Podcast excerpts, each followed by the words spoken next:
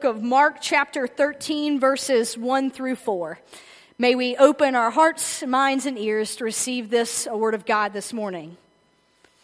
As Jesus left the temple, one of his disciples said to him, Teacher, look, what awesome stones and buildings.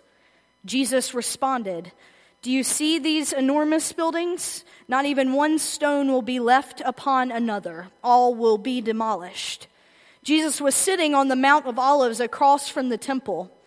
Peter, James, John, and Andrew asked him privately, Tell us, when will these things happen? What sign will show that all these things are about to come to an end? This is a reading of Holy Scripture for us, the people of God. Thanks be to God. You may be seated. Amen.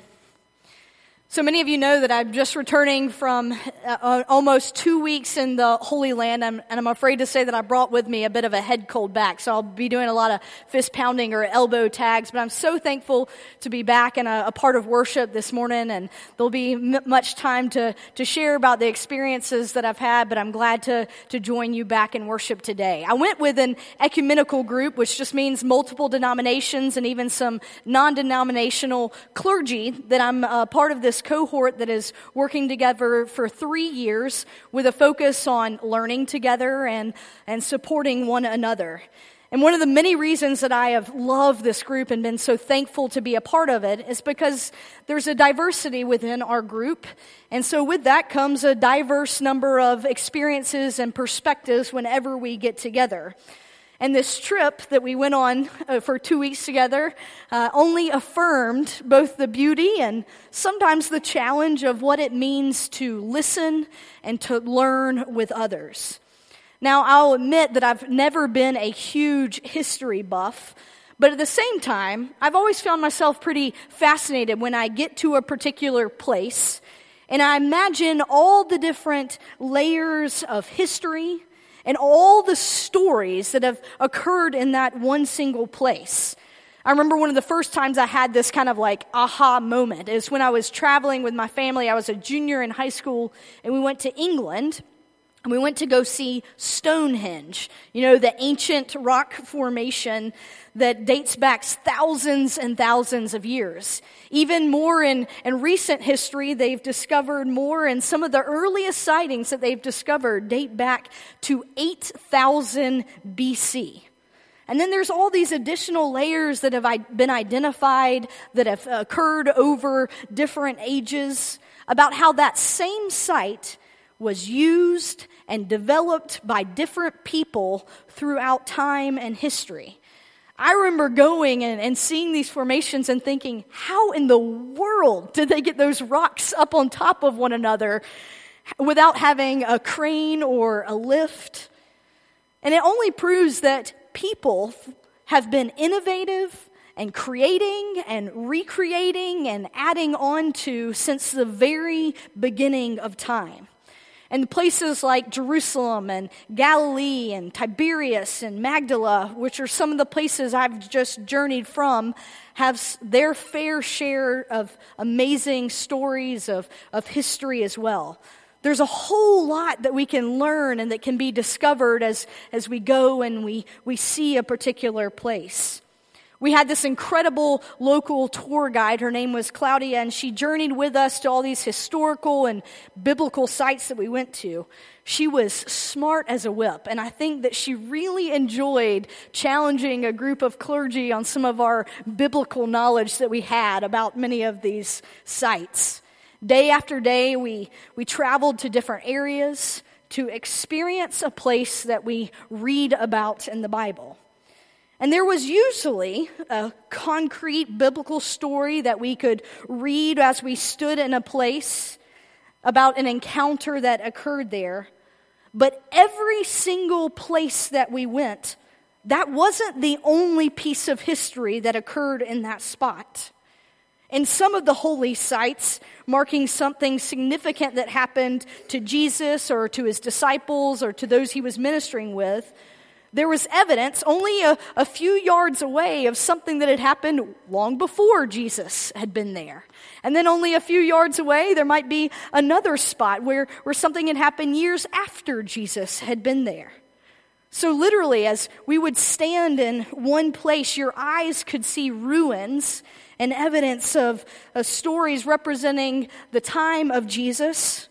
And we turn our eyes or our bodies and see a whole nother experience, and in another way, turn our eyes in another way and see an totally different story and experience of our history. And most often, these discoveries have been made and have been able to be identified because of the stones that are left there in those places. Stones that have distinct layers to them. Some of the stones had painting on them to indicate a certain time period. Others had been etched in, and there were, there were symbols that had been left behind. We saw stones that had served as tables and tombs and seats and altars. There were temples, streets, walls, houses, businesses made of stone. And every era, every ruler who had built something of significance Usually it was a temple or a palace or the remains of, of some city that had been there. They believed that they were building something so permanent, something that showed their wealth and their power and that, that showed that they thought that they were going to last forever. And, and usually it even sh- showed control of their land with the walls that were built in particular ways. Every single one of these empires thought, we're going to be the rulers of this place now. This is ours. We've got the answers. We, we've built things that are going to last forever. We saw incredible design and, and energy that went into the formation of these buildings that were now only remains of something. In the Mark passage that we heard read today, we see the disciples talking about the temple with Jesus, commenting on how big and impressive and, and beautiful and awesome the stones of the temple are. And this, these comments take place only moments after Jesus had been in the, the temple and had been praising the generosity of a poor widowed woman who they saw giving an offering in the temple out of the very little that she had. Jesus was commenting that while all the other people of, of, means and wealth were giving out of spare change, she was giving generously out of her scarcity. And Jesus responds to these comments that the disciples are, are making about the temple that they're looking at. See, see this enormous building? Not a stone will not be demolished. And the disciples immediately became solely focused and tuned in to that comment. They asked, What's going to happen? What, what are the signs that we can look for that this is going to happen, Jesus? They were wondering about what that might mean for them. And as it is often the case with the disciples, they hadn't quite heard or understood what Jesus meant.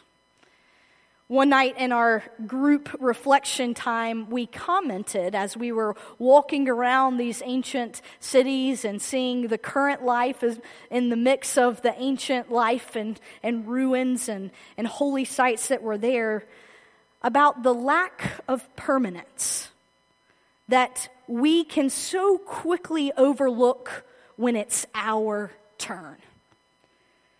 When it's our turn to be here we very quickly become consumed with making a way for, for us and ours and what we see as being priority.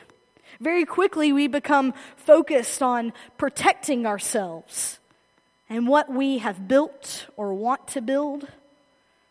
A couple of summer summers ago, I traveled to Philmont out in New Mexico. It's one of the high adventure scouting camps and one of the rules of hiking out there is to stay on a path if it's already been designated and, and determined and not to make new unneeded paths along the way.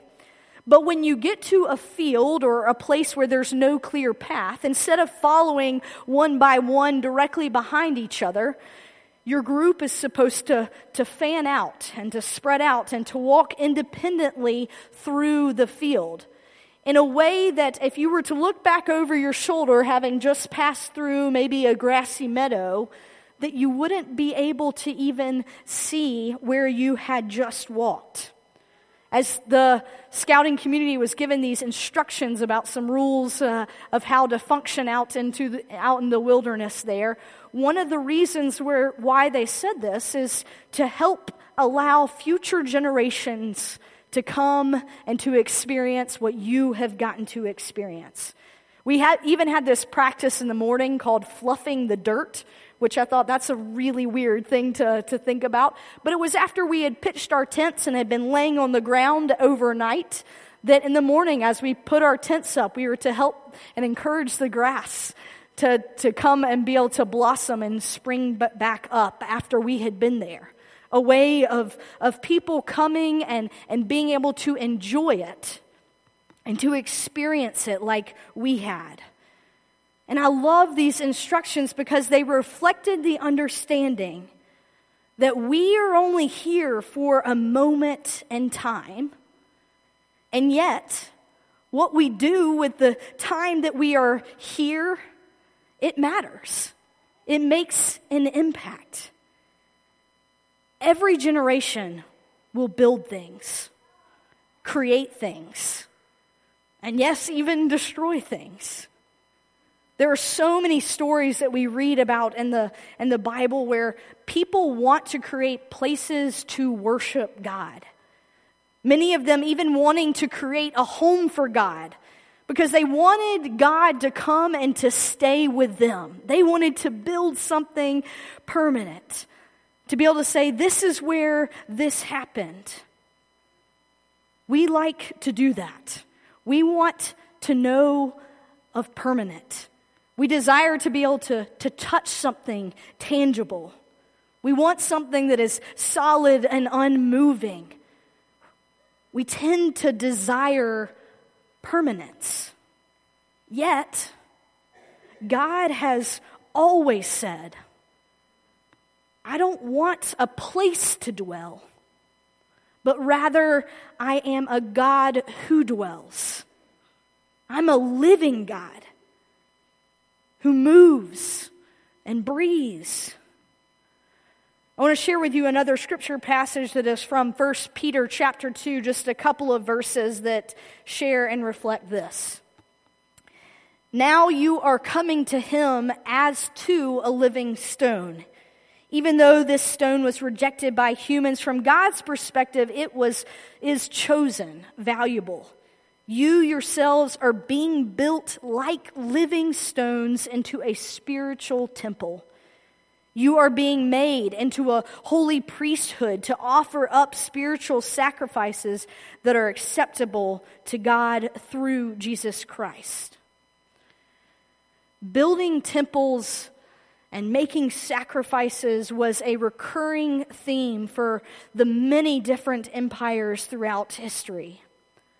But what is being celebrated here in this first Peter passage is that our lives are the temples and the sacrifices that are valued by God the physical and the material is not what is of the most uh, importance or value or significance.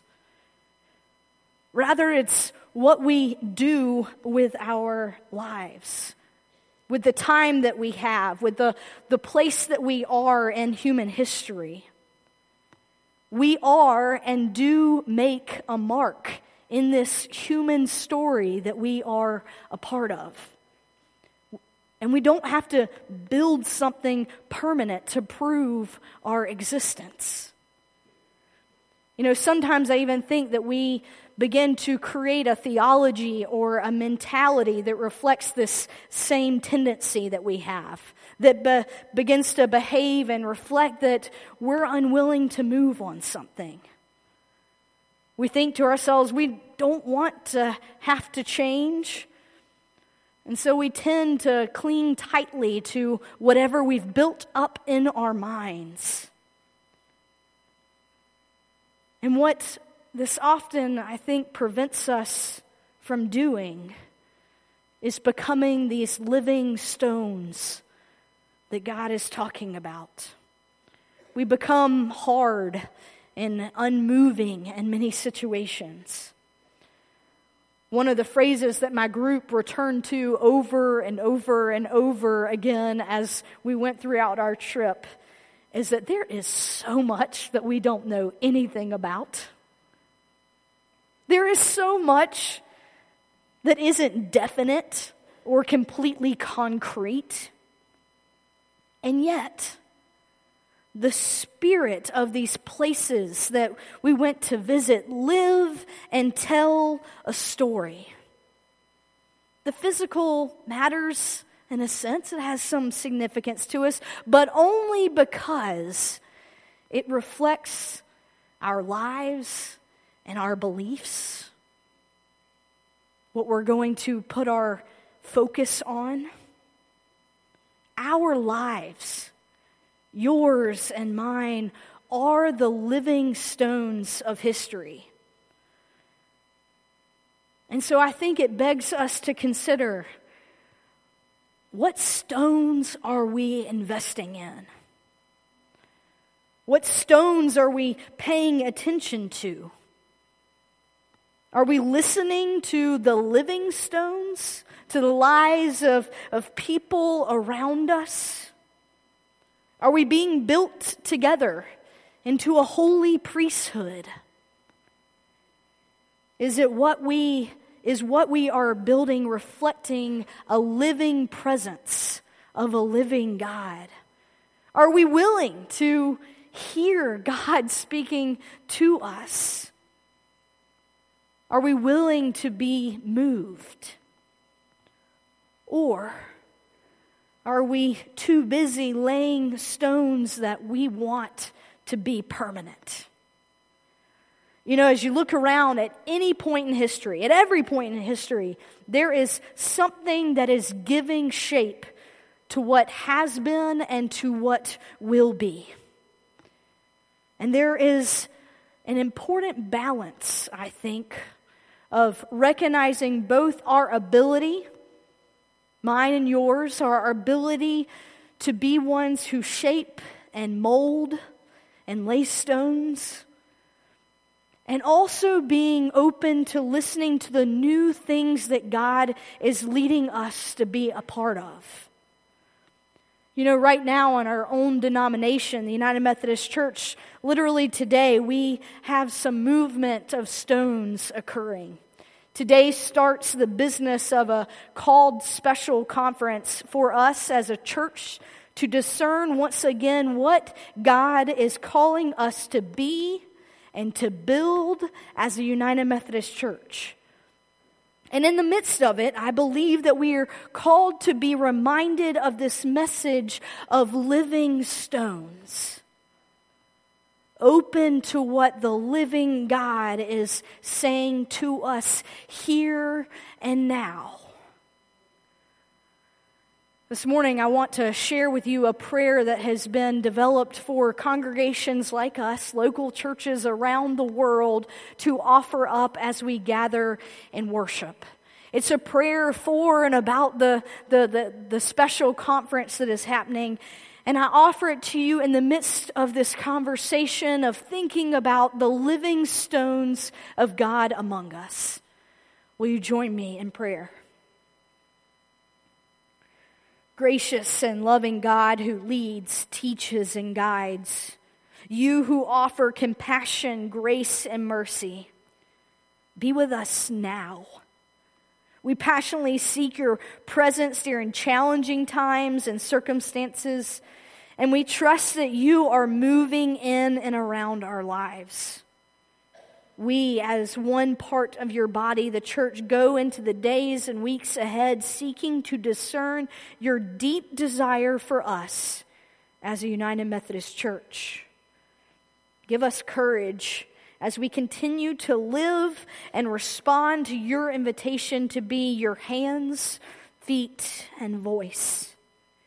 We ask for a fresh wind of your spirit and guidance for each of us as individuals, for the faithful congregations, and for this global community of United Methodists.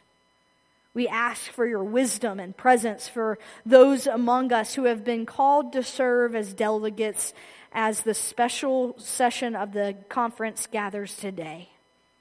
Grant them clarity and a, and a discerning spirit as they seek to listen for you in their midst. Reveal to them your deep desire for our future as a church. Give them and us the faith to lay aside our personal wants and needs so that we can be truly present to you. Sit with you in reverence and awe and listen deeply for the still small voice that woos us, comforts us, and invites us to that place where we can live fully and wholly into the kingdom life that you desire for us. We lay all this before you as the deep desire of our hearts and minds. In the name of Jesus the Christ. Amen. As we look around today, in this room, in the community beyond us, I wonder what does it look like for us to claim that we are living stones? God has called us to be living stones, grounded, solid, strong and yet willing to be moved. Living stones live. And in our living, we are meant to live fully and abundantly, generously, receiving for our own lives the fullness of God's grace and love. We're called to be living stones and continue to share and tell God's story of God's faithfulness and abiding presence that is with us always. Thanks be to God. Amen is our invitation to